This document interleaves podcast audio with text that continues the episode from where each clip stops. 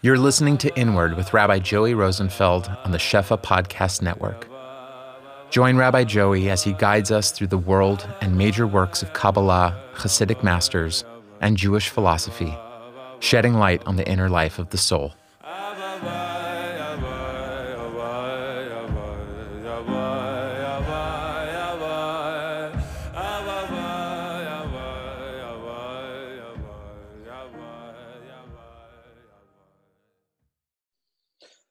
Okay, so first and foremost, I want to thank the Landis family for sponsoring tonight's shiur, or tonight's talk, in honor of the neshama of David Landis, Alav Shalom, somebody who really understood kind of what the Zohar was trying to say, at least in my humble opinion.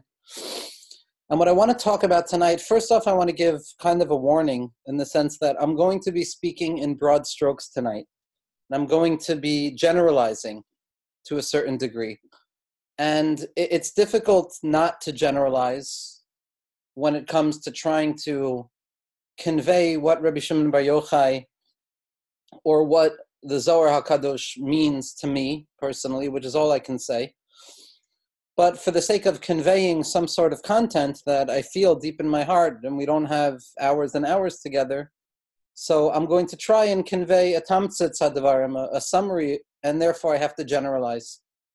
But obviously, it should be obvious to anybody, and if it's not, then I'm going to say it explicitly. What I'm saying tonight is only one side of the sugya of Rashbi, and one side of the sugya of the Zohar Hakadosh, and not chas v'shalom an attempt to paint the entire picture in one fell swoop, which is quite possibly the polar opposite of, what Rashbi was all about. Kishem Kishem Rashbi Kishem Shakadosh Baruch Hu Kach Rashbi Lakol. That just as Hakadosh Baruch Hu is for everybody, the tzaddikim tell us Rashbi is for everybody, and that what you see in the tzaddik is rooted in your neshama, and what your neshama seeks in a tzaddik is what you're going to find. So what you're going to hear from me tonight is my own perception of what these sugyos mean. Now, it happens to be Rashbi who teaches us that there's a certain mechanism, there's a certain secret when it comes to learning Torah that if you imagine as if the Baal Hashmua is standing in front of you when you learn through their Sefer or you learn through their writings properly, then Svasav Dobros Bekever, then it's almost as if that tzaddik, that individual who is no longer in the world, is also going to be engaging back with you through your learning of the Torah. This is something that we discussed in the introduction to the Shiurim on Rabbi Nachman, how the tzaddik is buried in a real kever, and the tzaddik is also buried in his book. That there are certain tzaddikim who, there are certain tzaddikim who place themselves into their sefer.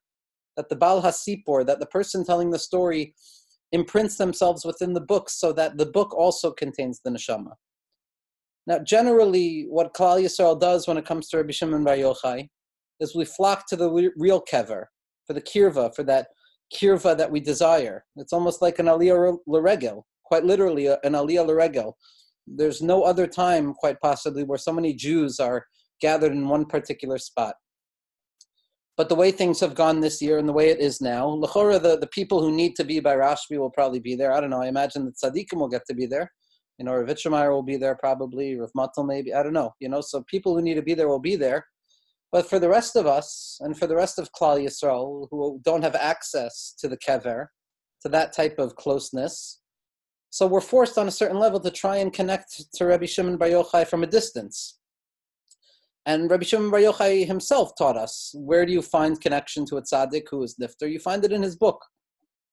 So instead of talking only about Rashbi, instead of only talking about who Rabbi Shimon Bar Yochai was and what he was bringing to the table, I want to talk a little bit about the book of Rabbi Shimon Bar Yochai, the world of Rabbi Shimon Bar Yochai, the Sefer HaZohar, the book of the Zohar, which is not quite a book even, it's a world, it's a universe. It's a textual landscape that is created out of thin air, quite literally. It's built on air. It's the, the book of the Maskilim Shayaziru Kazoar Harakia. It's a book of stars that are that are written in, in the sky. It's written in a book. It obviously is, but anybody who has touched the Zohar, anybody who has read the Zohar with any ounce of honesty, which is a hard thing to do. But when you read the Zohar with an ounce of honesty and you allow the Zohar to kind of look right back at you, what you recognize is that this is more than a book. This is a, this is a world. It's a, it's a chelik of Torah that wasn't there beforehand and came into revelation with the figure of Rabbi Shimon Bar Yochai. And if we want to understand who Rabbi Shimon Bar Yochai was and what he was trying to teach us on a certain level, we have to make our way through what his book was. And my hope is that if we can understand what his book, the Sefer HaZohar, is coming to show us, we can also glean a certain level of insight into what Rabbi Shimon Bar Yochai was trying to teach us, and more practically, what we can do for ourselves today in this very, very strange time of richuk from the tzaddik, of richuk from Rabbi Shimon Bar Yochai, and how we can try and connect by way of distance specifically. Now, the title of tonight's shiur is A Path Towards the Inside Rashbi Wandering and Living Beyond Death. So, first and foremost, the first question we have to open up with is the strangeness of the holiday of Lag BaOmer. That I know people will reach out to me afterwards and tell me that it's not really Rashbi's yahrzeit. Fine. Okay, good. But Lag BaOmer is Rashbi's yahrzeit. Whether it's his yahrzeit or it's not his yahrzeit, it's his yahrzeit. And it's so strange that by this tzaddik in particular, we celebrate his hilula. We celebrate the histalkus of the tzaddik. We, we look upon the very difficult reality that this tzaddik has died, something that none of us are comfortable looking at.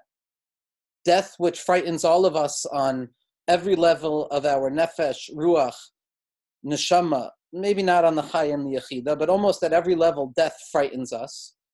And yet here we have this pillar, this pillar of fire who, who dies, who is no longer here, leaving behind students who are struggling and crying for him to be there, leaving behind Lachora a family, a child, and we celebrate. And we dance and we light fires and we sing songs of ashrecha, of praise, and joy over the fact that we had a taste of what Rashbi was. And it's not a it's not a kasha because it's such a glaring question it almost doesn't have to be asked. What changes on Lag BaOmer that our entire posture towards death shifts? Instead of the anxiety and the dread that we typically confront death with, with the sense of avelus, of sadness, of waiting for a nechama, of being nohig minhagim of avelus as one rightfully should not only do we not know noheg minhage avelus on Lag BaOmer, but Lag BaOmer is a siluk of minhage avelus. We're no longer, it's the day that we stop from any minhagim, to stop following the laws of avelus, eh, of all of the Talmidim of Rabbi Akiva who were nifter during Sfira. So there's something about Lag BaOmer which is not only an, an ignoring of death, but a reorientation towards death, a reorientation to what it means to no longer be present, to not be in the world anymore. And I think that in order for us to understand this, we have to make our way a little bit into what the Sefer HaZohar is. Now, the Sefer HaZohar, the Sefer HaZohar, if I had to summarize what the Sefer HaZohar means to me, and this is this is after somewhat of an intense relationship with the Sefer HaZohar, going through a time period in my life where I couldn't open anything but the Sefer HaZohar. After learning that you can approach the Sefer HaZohar in one way, you can try and see the Arizal in the Sefer HaZohar. You can try and see the Baal Shem Tov in the Sefer HaZohar. You can try and see all the tzaddikim in the Sefer HaZohar. And when you try and read yourself into the Sefer HaZohar, it spits you right out. It's very difficult to see what the Arizal was drawing from the Zohar, except in specific places where it's abundantly clear. But it's only when I was capable of being mavata myself, uh, of not trying to understand anything, that I was able to start learning the Zohar almost as a medrash of sorts, which the Chazon Ish said to do. And I was taken in in such an intense way that I couldn't learn anything else. That the Sefer HaZohar is like a medrash, but it's beyond. It is a book that beckons the reader into it. It draws you into the book, and the book becomes a landscape of sorts. And it's not the typical rabbinic conversations that we encounter usually. It's Rabbi Shimon Bar Yochai, the hero of the Zohar, and his chavraya and his ten friends and chabura, this connected group that wander around the land of Israel. None of it takes place in a beis medrash. The book of the Zohar is not a book of the inside, it's a book of the outside. Everything, all of the Torah conversations, take place generally at night in the mountainside of northern Israel. One can imagine what that atmosphere may have been like. Wandering with roads that are not leading anywhere, no distinct destination is expressed at the beginning of the companions journeying out into the night. There's no real conversation about what the next step is going to lead one to. And it's specifically a book that takes place on the road, Baderech. Very often, the stories of the Zohar awaken the individuals, the Chavraya of Rabbi Shimon Bar Yochai, as they're walking along the road. They encounter donkeys and, and strange animals and, and miscreants and beggars and elders and impoverished individuals who ask them riddles and difficult questions. And these difficult questions elicit some of the deepest secrets ever to be revealed.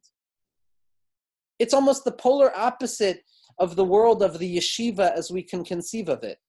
There's no inside in the Zohar, there's almost no daytime. The Zohar is a book that is surrounded, the context of the book is nighttime. Like the opening of the Zohar teaches us, the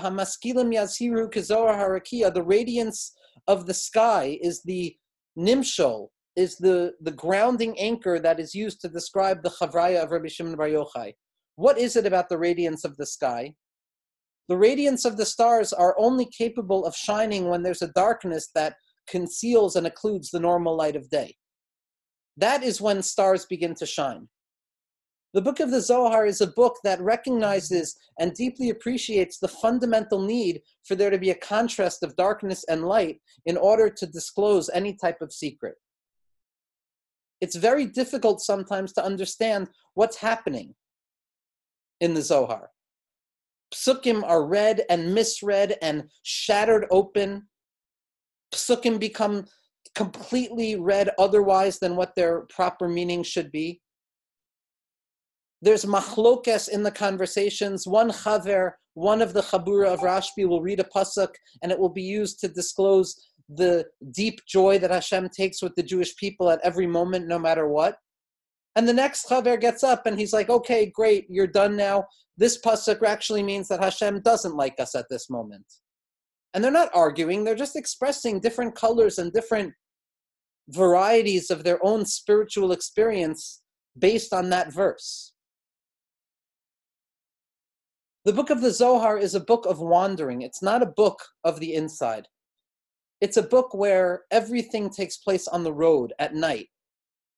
Typically when we read books when we're interested in content what we desire is closure we desire real content, information that is valuable to us that can be applied to our individual experiences, either in a lawful sense, in an ethical sense, or a moral sense.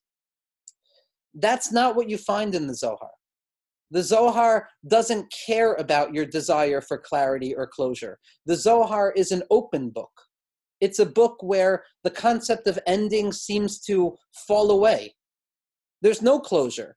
One conversation melts into the other conversation, and you go from mystical experiences and Kabbalistic interpretations of verse, and all of a sudden you're back in this very real, mundane narrative of two tzaddikim walking on the road complaining about the wind. And you're forced to kind of accept that flowing nature of the text. What it does is it decenters you as a reader. You're no longer in charge when you're reading the Zohar. The Zohar is in charge when you're reading the Zohar. This is why so often what you see before Rabbi Shimon Bar Yochai would teach, or before any of the tzaddikim or the Chavraya Kadisha of Rashbi would teach in the Zohar, it opens with Pasach Rabbi Shimon. Pasach Rabbi Shimon. Rabbi Shimon opened up. or Pasach Rabbi Chia. And there have been tzaddikim and secular Jewish prophets who have looked at this point in the Zohar and said, Pasach here doesn't just mean that they open their mouths. Pasach means that they found an opening in the air. That in order to engage in the freedom and the fluidity that the Zohar engages in, you need to break open the world that we live in. It's not enough to live and breathe the stullied air of inside the beis medrash or inside the house. You have to take the deep breath, that inhale of the outside, in order to properly understand that the walls and the barriers that I typically live according to, those barriers that limit my natural understanding, these need to be shattered if I'm going to become part of the chavraya of Rabbi Shimon Bar Yochai. Pasach Rabbi Shimon, Rabbi Shimon opens up the world. He tears open the world, almost as if tearing the fabric of the revealed reality and disclosing the concealment that abides underneath at every moment, waiting to be shown. Pasach Rabbi Shimon. But because our desire for closure is so real and so present and so deeply rooted in us from a young age, it's a maddening book as well. You don't know exactly which way you're going when you're reading the text. As Rav Froman Yogan points out in Chasidim Tzochakim Mizeh, and in the Shiurim that he would give in Zohar, in Yeshivat Otniel, and even more powerfully in the Ma'amadot that he would have towards the end of his life in Tekoa. It's a book of madness. The Zohar is an insane book. It's not a book for normal people. It's not a book for tzaddikim. It's the book of Bali Tshuva. The Zohar is not going to speak to you if you don't know what the darkness of light looks like, if you don't know the sense of wandering on a path without direction. It's a book of tachazi. It's a book of come and see. You have to understand the context, and you have to have felt that context of the Zohar in order to appreciate what the Zohar is coming to say. And because we desire closure so badly, this sense of walking along a path without any real direction can very, very quickly descend into this banal anxiety of wandering, of nav nad ba'aretz, that curse that Cain received, where Hashem says to Cain, You messed up here and you're going to wander the land without any place to settle yourself. That's not a blessing. The Kazhnitzer Magid has a remarkable teaching on this. Kazhnitzer Magid says, What kind of punishment is it to Cain of Nov and Nad Ba'aretz? Why couldn't he just stop? Why couldn't he settle himself? Why couldn't he arrest and stop walking? What the Kazhnitzer Magid said is that really what Hashem did, B'zeh he was parash masach berosho shal. That Hashem spread out a partition in the mind of Cain that prevented him from finding Yishuv Hadas. In other words, Cain had anxiety. Cain lived with the sense of wherever I am is not where I need to be. Wherever I am, there's elsewhere that I need to be. There's something else that I need to be engaged with. And Cain says, Gadol avoini min soa. I can't I can't live like this. I can't live like that. Unsettled like that, wandering without any destination. So Hashem says, I'll give you a sign. And the Kazhnitzer Magid says, What's that sign? Shabbos. You'll have one day a week where you're able to have Yishuv Hadas and settle yourself and not leave. The point is that we desire to know where we're going. We don't want to just wander. And in the Zohar HaKadosh, there's a meandering, there's a wandering. There's a sense of never fully arriving at the end or at the destination. Countless times throughout the Zohar, after profound, after profound teachings are revealed, one of the Chavraya who are engaged in the revelation of that teaching will be so excited, so amazed by that idea, that they'll jump up and say, Ilu lo ba'asi elo ledadai. Had I not come for anything but this, it would have been enough. Almost as if to say, it almost would have been enough. On a certain level, if my life had been the way I wanted it to be, or things had gone the way I wanted them to go, this teaching would have been enough for me. I wouldn't have needed anything else. But in the Zohar, it's it almost would have been enough. Almost, but not quite. There's this undying sense of we're almost there, we're almost there, but we're not quite there yet, so we need to keep wandering. The Zohar is a tantalizing book. No matter how profound the page is, you're not settled with that page. You have to turn to the next page to see what else the Chavraya are getting into, or what else Rashbi is going to teach us. But on a certain level, I think that this wandering, this nighttime, this nocturnal experience that the Zohar elicits within its readers, I personally can't read the Zohar during the day. I was spit out by the Zohar, Agav. After that year of obsession with the Zohar, I was talking about it too much. I was writing about it. I couldn't stop talking about it. And then came a day where I just couldn't even open it up. I couldn't look at it. And I'm beginning slowly, Bezras Hashem, to find myself back in it. But at least for me, I could be a crazy person, or this could be my relationship with the book. But the Zohar is a tantalizing book. But if you're if you think you have too much of a grasp of it, you get kicked right out. The wandering in the Zohar is not symptomatic. It's not a result of some problem. It's the very fabric of what Rashbi and his Chavraya were trying to teach us. If you feel that life is about a destination, if you feel that the goal of your life is to arrive at a certain point where you can say, I have completed everything I need to complete, I have done everything I need to do, so then the path is frustrating because all you want to do is to get to a destination. The path is only a means to an end. But if you learn to recognize, as the Chavraya of the Zohar try and show us, that there is no goal, there is no end point because every step of the journey, every step along the road of wandering in the Zohar is in and of itself the destination. That the Chavraya didn't need a destination because the walking itself was a destination.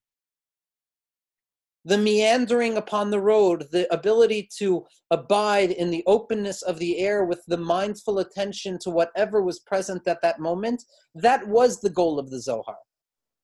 The Zohar is not a book of laws. It's not a book of mitzvos. The Zohar even refers to the Taryag mitzvos as Taryag itin, as suggestions, almost as if to say that if you come into this book with a desire for absolute direction, get out of here. You need to relinquish that sense of control that we so deeply have in order to experience the light of the book of the Zohar. It's a book that demands a certain negation of the self, an abandonment of the self which is why Rabbi Shimon Bar Yochai says, "Kedai lismei You can rely on me. I understand that it's difficult to abandon that desire for closure, but you can rely on me because the world of the Zohar is a world that elicits kedusha within the person. Ad kedekach that the Sfardim and the Tzaddikim and Rav Froman points us out as well that sometimes the highest level of learning the Zohar is just reading the words because the Zohar itself is a vehicle, it carries you with it. It's like a book of air. You float in the book of the Zohar. But the wandering in the Zohar is not because we don't know the destination. It's because there is no destination. The destination is the process. This is what Rabbi Shimon Bar Yochai is trying to teach us. When Rabbi Shimon Bar Yochai comes out of his cave after 12 years, which was not quite enough time, he looked upon the world and he saw people walking around. He saw what seemed to be meandering and wandering upon the way. And he couldn't tolerate it. He, he inflamed everything, everything combusted. Because Rabbi Shimon Bar Yochai still had that idea that everything needs to be tachlis oriented, everything needs to be towards the end. It has to be for the purpose. But after that 13th year, of echad, of ahava. Rabbi Shimon Bar Yochai was able to come out and see that person walking and wandering along the road carrying myrtle branches. And he was able to see that the wandering of the Jewish person is also good. That wandering is also the tachlis. that sometimes we don't have to know exactly what it is that we're doing. Sometimes our job is to be present in the moment, to stop chasing after a destination and to allow ourselves to be present in the moment. One of the bigger tzaddikim that our generation has had and that our generation seems to be becoming more and more aware of was Rav Hillel Zeitlin Hashem Yimkom Domo.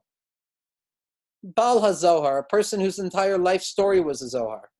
It's a person who, Hashem Yimkom Domo, who was killed on his way to a concentration camp, donned in his talis and his tefillin, holding a Zohar in his arms. It's a meditation to think about that experience that's enough to give you a taste of Rashbi. If you learn the Zohar, even the Hakdama, you begin to understand what that meant. Rav Hillel Zeitlin, and this is in a sefer called the Pardes HaChasidus VaKabbalah. I think it's been translated in places. I think I translated it once upon a time, but I'm going to read the Hebrew from it because it's so powerful. Hashkafa Klalis on the Sefer HaZohar. Rav Hillel Zeitlin writes as follows: Mahu Sefer HaZohar. What is the book of the Zohar? Nishama Elikis Nishgava. A, a, a profoundly lofty divine soul Sheyarda me'olam ha'atzilas arza, that descended from the world of supernal clarity down to our world. Laman higalos le'ene ben ha'adam b'milyone oros v'tzlalim, to reveal itself in the eyes of human beings with millions of lights and shadows. Again, highlighting the need not only for light, but of shadow as well to highlight the light. Gvanim u'bnei gvanim, colors and colors upon colors. Sefer HaZohar Nigar La'am Yisrael L'chol Ba'olam B'shifas Tmunot. The book of the Zohar has been revealed to the world and to the Jewish people in the influx of images, mishalim, metaphors, sipurim, narratives and stories, divarim brakim, bursts of inspiration, machshavos chanitot, head-breaking thoughts. Within the book of the Zohar, you have the lofty, elevated stations of heaven, as well as the abysmal depths of the Tahom. Tif'eres Kochavim, the grandeur of and the beauty of stars. The Svas Hare'el, and the language of the mountains of Hashem. Sichas Ilane Ad, the conversations of trees. The Oimek Sivchayar, and the depths of the confusion of the forest. Hazohar says Rav Hillel Zeitlin. Erev shel amisos amukos sheba amukos v'demyonos. It's a combination of the deepest truths and imaginings. Kavim yesherim va'akumim, straight and crooked lines together. Tsiurim mishunim vizarim, strange and beautiful images.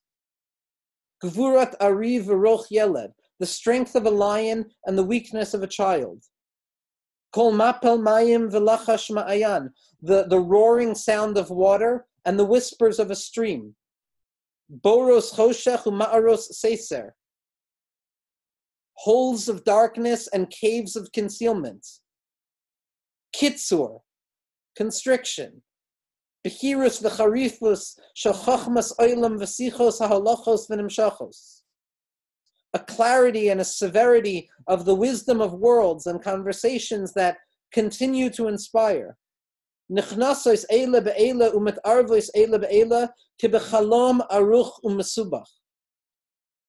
intertwine with one another. They became confused with one another, as if it were one long dream. Lafi Tochnov Oshro, according to its content and its richness, Hazohar Hu Kulo Elokus. The book of the Zohar is pure godliness. Achen bechitzonius, but externally, yesh v'hi irvuv v'arfel. There is a darkness and there is a concealment. Misha chefetz legalos la'aretz masha. Somebody, Rashbi, who wants to reveal on earth what is going on in heaven,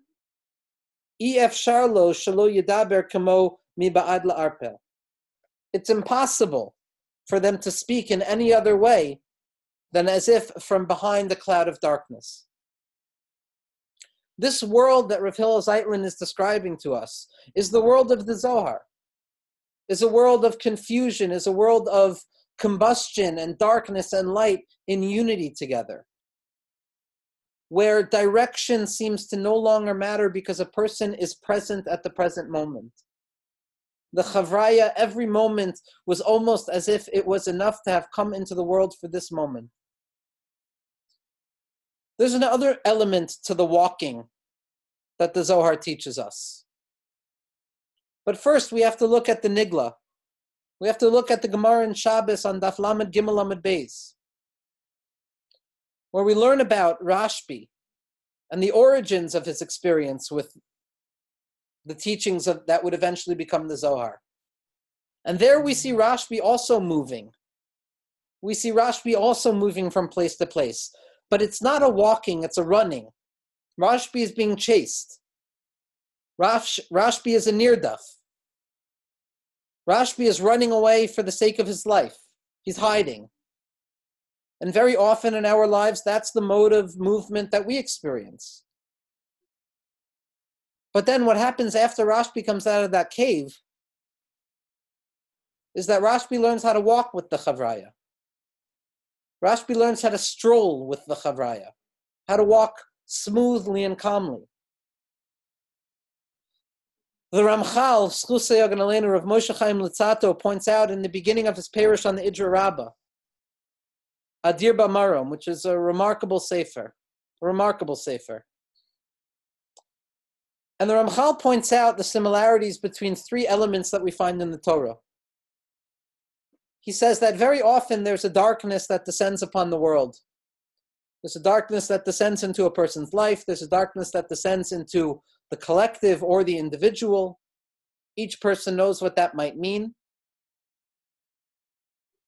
And there's always a way that even in that darkness, a person can carve out a space for themselves, can dig out a space where the darkness can't grab hold of them. The first place we find this was by Noah, that there was a Mabul in the world.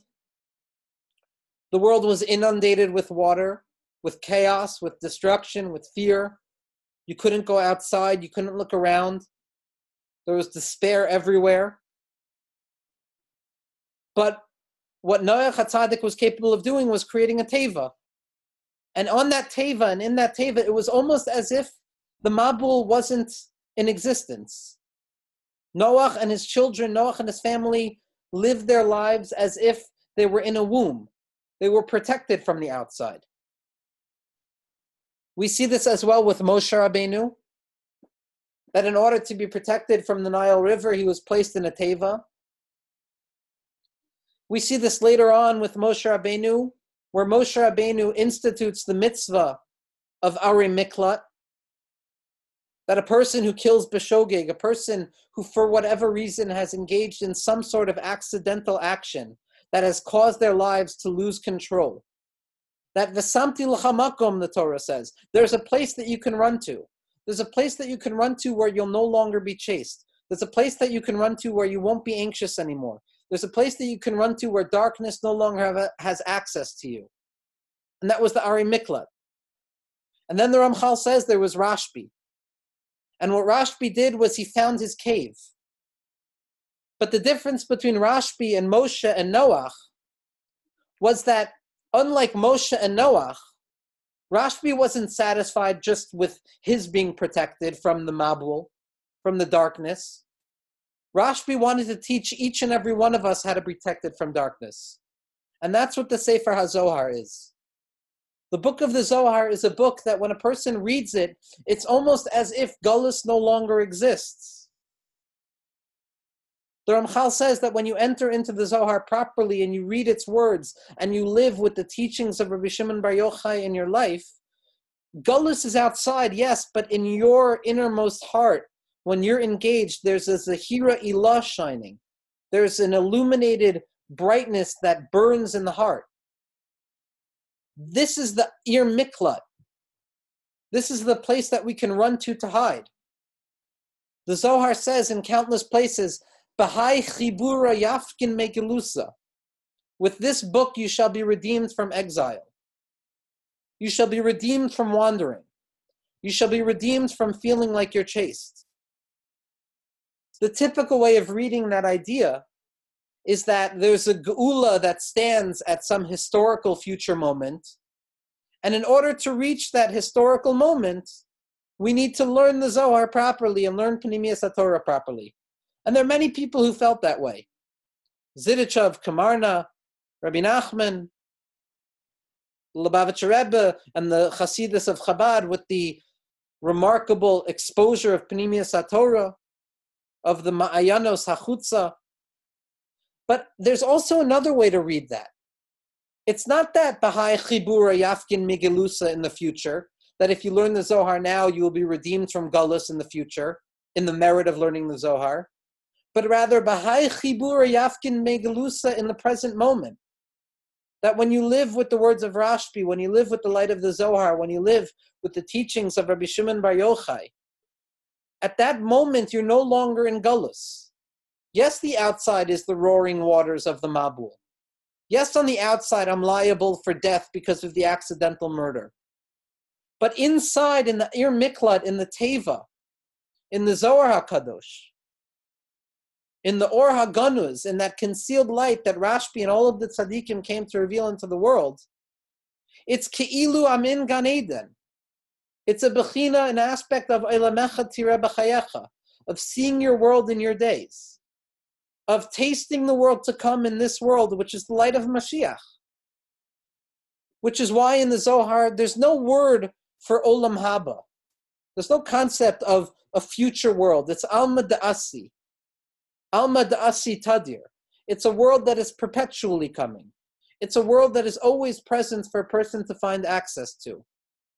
Olam Haba is something that we can uncover within our hearts, within our minds, with our exposure to the teachings of Rabbi Shimon Bar Yochai.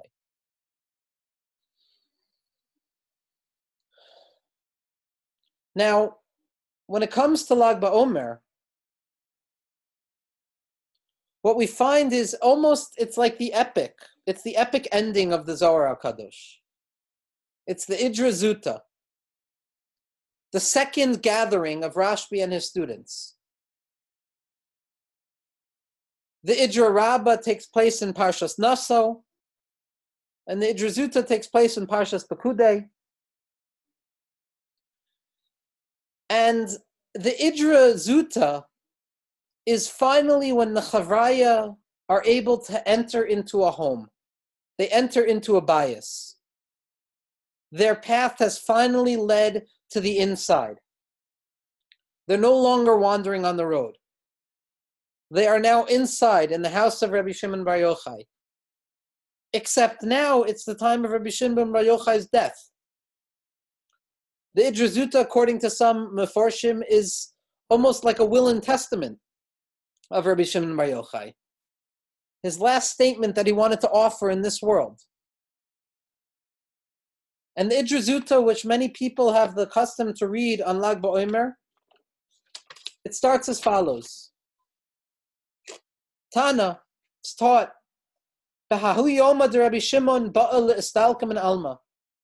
that day when Rabbi Shimon came to leave this world.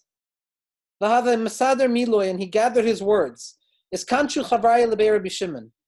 The Chevra gathered together into the house of Rabbi Shimon. Vavukaime Rabbi Elazar and Rabbi Elazar, his son was there, Rabbi Abba Vishar Chavraya, Vahavimalia Besa. And there was a fullness in the house.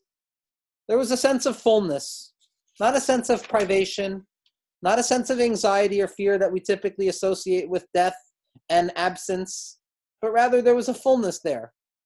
Zakif Einoi Rabbi Shimon, Rabbi Shimon glanced upwards, V'chama de etmale besa. He saw that there was a fullness in the house. Bacha Rabbi Shimon. Rabbi Shimon cried, something that's very common in the Zohar. Rabbi Shimon often cries before revealing secrets. The Amar, and he says, in the previous time that we gathered together, there were other Chavraya here. And now it's only you guys. Adahavu Yasve, Rabbi Shimon waited for everybody to sit. Pasach Ena Rabbi Shimon, Rabbi Shimon opened his eyes. The Chama Madachama, and he saw what he saw. Who knows how much is contained in these three words of the Zohar HaKadosh? V'chama ma dechama. And he saw what he saw. What Rabbi Shimon saw, we have no idea. But Rabbi Shimon saw what he saw. He saw what he needed to see. The ischar esha bevesa and a fire engulfed the house. Nafku kula, everybody left. The ishtaru Rabbi Lazar Rabbi Abba, the shar chavraya abare.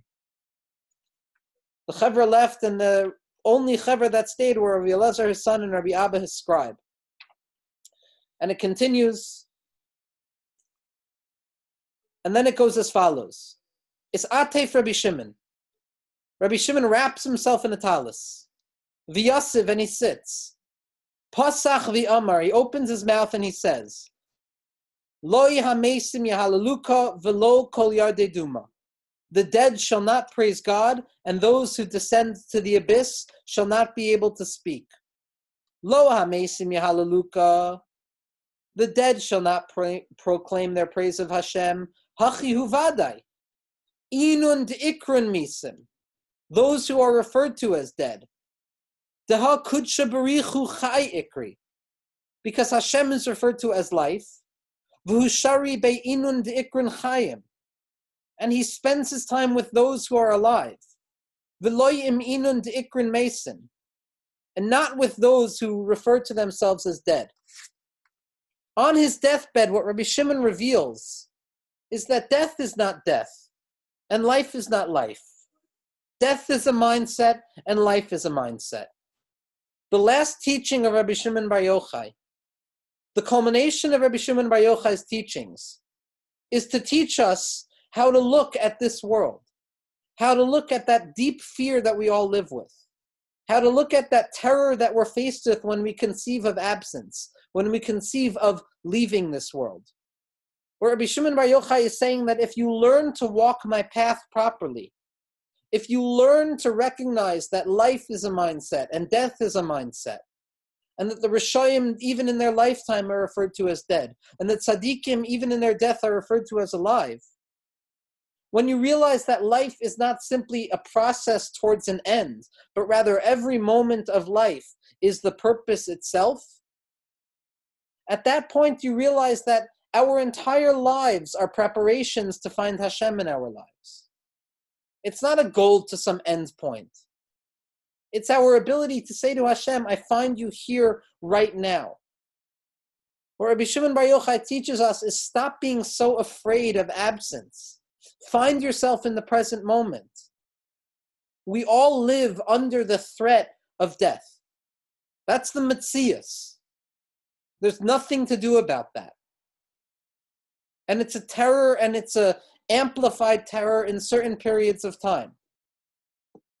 But what Rabbi Shimon and his chevra t- teach us and try and teach us, and what we experience on Lag BaOmer, is the ability to look death in the face, to look the Malach HaMavas in the face, and say, I'm not afraid of you. The fact that things are going to eventually end just means that I have to find presence in the moment even stronger. Like the Pasuk in Shir Hashirim says, Aza kemaves ahava. Love is as strong and severe as death. What that means, according to the Meforshim, is that if you want to know what love truly is, then feel that love even in the awareness of the vulnerability of its eventual departure. When you recognize that everything is transient and doesn't last forever until the days of Mashiach, and you're filled with that fear and that anxiety and you continue to love and you continue to grab hold of life and you continue to pasach Rabbi Shimon to open your mouth and to open yourself up to the world and to continue walking on the path, at that moment it's Malya Besa. At that moment the world is full. Rabbi Nachman says as follows in Likutei Moharan Chelik Aleph Torah Kuf Vav. The Zohar Bakama Makomos, in the Zohar in numerous places, when the Chavraya would praise Rabbi Shimon Bar Yochai, the Zohar says, Vai lidara. Woe to the generation when Rabbi Shimon Bar Yochai is going to die. Rabbi Shimon Bar Yochai was still alive. Why are they mourning him? Rabbi Shimon's right there. Rabbi Nachman says this is the aspect of Shavas Vayinofash, Kevin Sheshavas Vay Avdanefesh.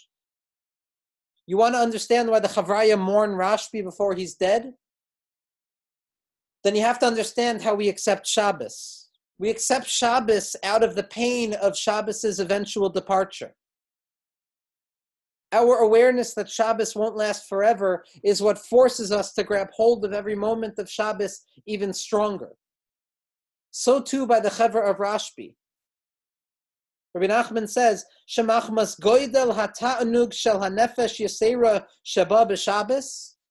That as a result of the great pleasure and joy that comes as a result of the elevated soul of Shabbos, al kain matchilim tekef lehitka'ageya ulhitzta'er al avedas hanefesh b'motzei Shabbos. Because of how good we feel when Shabbos comes, we're also, as Jews, this is what we do. We have anticipatory grief over the fact that it's not going to last forever. Kain ha'chavraya, so too the chevra of Rabbi Shimon Bar Yochai. Machmas goydel ha'ta'anugim v'ha'sha'ashuim shekiblu merabam. As a result of the great joy and pleasure that they received from their tzaddik, their Rebbe, Rabbi Shimon Bar Yochai, al kain tekef umiyad hitchalu lehitka'ageya. The moment he started speaking, they began to mourn him. Because they realized that we can't have this forever. Allah alibem sar histalkus shielahem. And their heart was filled with the eventual pain about his eventual departure. But that pain, that awareness forces the Chavraya to grab hold of those words in that moment even stronger. That it is only when we acknowledge that Rabbi Shimon Bar Yochai wouldn't last forever in their life that moments of light don't always last forever, that sometimes the world is filled with darkness as well. That's what forces us to grab hold of every step of light. And the Zohar HaKadosh teaches us how to be satisfied with one step of light. It's not a question of a destination. To end, on a certain level, from my own learnings of the Zohar and my readings of the Zohar, and from rereading notes that I wrote on the cover of my Zohar. On a certain level, the book of the Zohar is a book that teaches us how the human being is greater than the Malach. It's an old machlokas, a very old machlokas. On a certain level, the spiritual power of a Malach is obviously much stronger than a human being. But on the other hand, it is specifically within the vulnerability with the fallibility, with the mortality of the human being, that we reveal a certain elevated status that we as human beings have over malachim. And as the Mittler Rebbe points out and the Rebbe Rashab points out, that Lag BaOmer is simply a preparation for Matan Torah. So we see the same experience with Moshe Rabbeinu. That Moshe Rabbeinu was Alisa Lamaram Vesivisha Shevi. The Kamarna Rebbe, the Ramchal points out that what Shevi, what did Moshe Rabbeinu save? What did he retrieve? Shimon Bar Yochai, Rosh Tevo Shevi, Shin Beis Yud, Shimon Bar Yochai. Moshe Rabbeinu goes up to Shemayim and the Malachim are mad. They don't want the Torah to come down. And Moshe has no idea what to say. And Hashem says, let them know about your vulnerability. Let them know that you struggle. Let them know that you have Yetzer Hara and that you're going to die. They don't have that. They don't know what it means to serve Hashem out of the shade of darkness. They don't know what it means to serve Hashem out of the fear of meaninglessness. And at that point, the Malachim have nothing to say. The book of the Zohar is a book of walking and wandering because that is what distinguishes human beings from Malachim. V'nasasi lecha mahalchim bin ha'oimdim ha'elu. Malachim are referred to as standing. Human beings walk. Walking means a rutz of a backwards and forwards, a desire to move elsewhere, an anxiety, a feeling that we're not in the right place at the right time. And that's specifically what the Zohar is teaching us how to settle into that, how to find the light of HaKadosh Baruch Hu specifically in the darkness, how to celebrate light on the lowest day of the Omer, Hod Shebahod, a very low day concealment within concealment. but it's specifically there that the Zohar teaches us the power of light that emerges out of darkness. As Rabbi Shimon Bar Yochai announces in the Hakdama to the Zohar, that nobody can join me unless they have tasted bitterness and transformed it into sweetness. You can't join me unless you've transformed darkness into light. And the Leshem Shvalach says that this is why the Zohar is in an Aramaic. Aramaic is a broken language, it's translation. It means that we can't understand things in their essential sense. But it's that very language that the Malachim can't understand. Malachim don't know what it means to be mistaken. Malachim don't mean what know what it means to be confused. They don't know what it means to have bilbul and katnus hamoichin.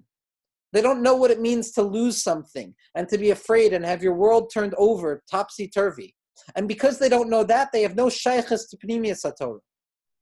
Panemius Satorah is only for those who have struggled like Rashbi, who have walked and wandered along a path and been chased and battered down by the world like Rashbi. And when we enter into that cave, into that Panemius, into that Oimek, we realize that it's specifically in our confusion, in our misunderstanding, in our inability to understand Lashon HaKodesh always, in our need for Targum, that gives us the Zohar HaKadosh. The Malachim can't understand that. The Malachim stand, they can't walk with the Chavraya on the road. They have no access to wandering upon a road at night. Malachim want structure.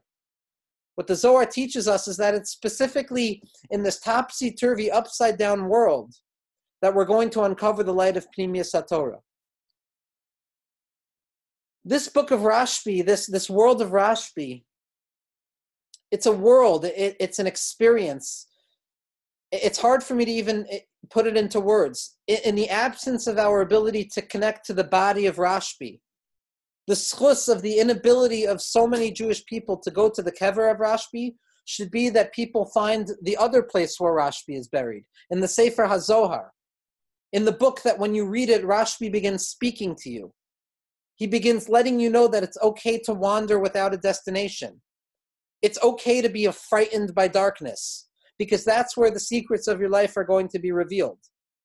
Bahai Safra Yafkin Megalusa. Again, it doesn't mean that learning this book will bring Mashiach. It means that learning this book is a taste of Geula itself within Gullus, like the Teva of Noach. It's the Ir Miklat. It's a place where we can stop running for a second and settle ourselves and be swallowed up by the words of the Zohar Kadosh. The Baal HaSulam Schlusia Ganalenu, he says something that you wouldn't believe, and with this I promise we'll end. He says, it's amazing. I have a good friend here who's not going to believe me, so I'm going to give them a core. Hakdama Sefer HaZohar of the Baal HaSulam, Os Nuntes and Osamach. That's for Moshe Tzvi. Nuntes.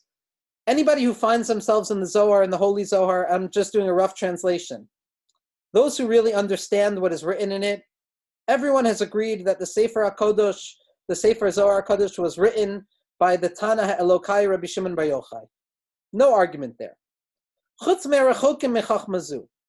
Except for those who are far from this wisdom. Now, Agav, it's very important that I spent a lot of time reading the books of those who are far from the wisdom as well. And it's a remarkable transition. They used to be certain that Rashbi didn't write the Zohar Chas v'shalom, and now the greatest academics about the Zohar have thrown their hands up in the sky and said, not only do we not know who the author of this book is, but you can't even call it a book. It's not a book. It's we don't even know what this thing is anymore. That's kind of where the academic teachings of the Zohar have gone. Really, Daniel Abrams wrote a, a remarkable book, thousands of pages, which cost me a lot of money, which basically announces that this is not a book. Let's stop with the, let's stop assuming that there's even an author to this thing because it just exists. So the Baal HaSulam says, he says, everyone knows it's Rabbi Shimon Bar Yochai, except for those who are far from this wisdom. They disagree with the attribu- attribution of this book to Rashbi. Vinotim Lomar, and they have a tendency to say, based on certain historical kind of elements, that the author was Rav Moshe de Leon or others who were close to his time. Listen to what the Baal Sulam says. It's so amazing. But me, when I'm on my own, from the day that Hashem has blessed me with the ability to look a little bit into this holy book, I've never even really been bothered to ask who wrote it. And it's for a simple reason. Because as a result of the content of this book, the value of Rabbi Shimon Bar Yochai was so powerful in my eyes, without any measure more than any other Tana. And if it was revealed to me with absolute clarity that the author was someone else, like Rav Moshe de Leon or somebody else, Rav Moshe de Leon yoter mikol hakadoshim. At that point, Rav Moshe de Leon would just be revealed to me as having been someone who was much greater than any other Tana. V'gam Rashbi b'klalam, even Rashbi. Amnan be'emes, in truth, according to the true depth of the wisdom in this book, im hayisi motze bevirur, if I had any level of clarity, echad hanavim, that in truth it was written by one of the 48 prophets, hayazema mukubal alibi bioter. I would have been more satisfied. Echad. Said I'd rather claim that this book was written by a prophet than a Tana. If I had found that Moshe Rabbeinu himself received this book from Har Sinai, then my das would be settled. Because it's Moshe Rabbeinu and it's Har Sinai that are appropriate for the origin of this book. What the Baal HaSulam is saying, and the Baal HaSulam know the Zohar, is that whatever your thoughts are about this book, let the book speak to you. Let the book prove it to you. The Leshem Shuva Chaloma also said this. He said, the Mechaber of the Zohar, Ha'emes Eid La'atzmo. Truth is its own testimony. He didn't enter into, into a disagreement. When you learn the Zohar, even as an Ish Pashut, read the words, be carried away by it, you will be inflamed with the watery fire of Rabbi Shimon Bar Yochai and his Chavraya. You will learn that walking without a destination is also okay. And you will see that even our failures and our falling and our Hod Shebahod is specifically our Maila because it's only when we transform confusion into clarity and darkness into light that we can taste from the book of light of Rabbi Shimon Bar Yochai. Thank you, anybody and everybody who joined today. I hope this was uh, I hope this was meaningful. And Be'ezras Hashem, we should be zoichet to dip a little bit into the waters of the Zohar, and Amir Hashem be to be in Meron together.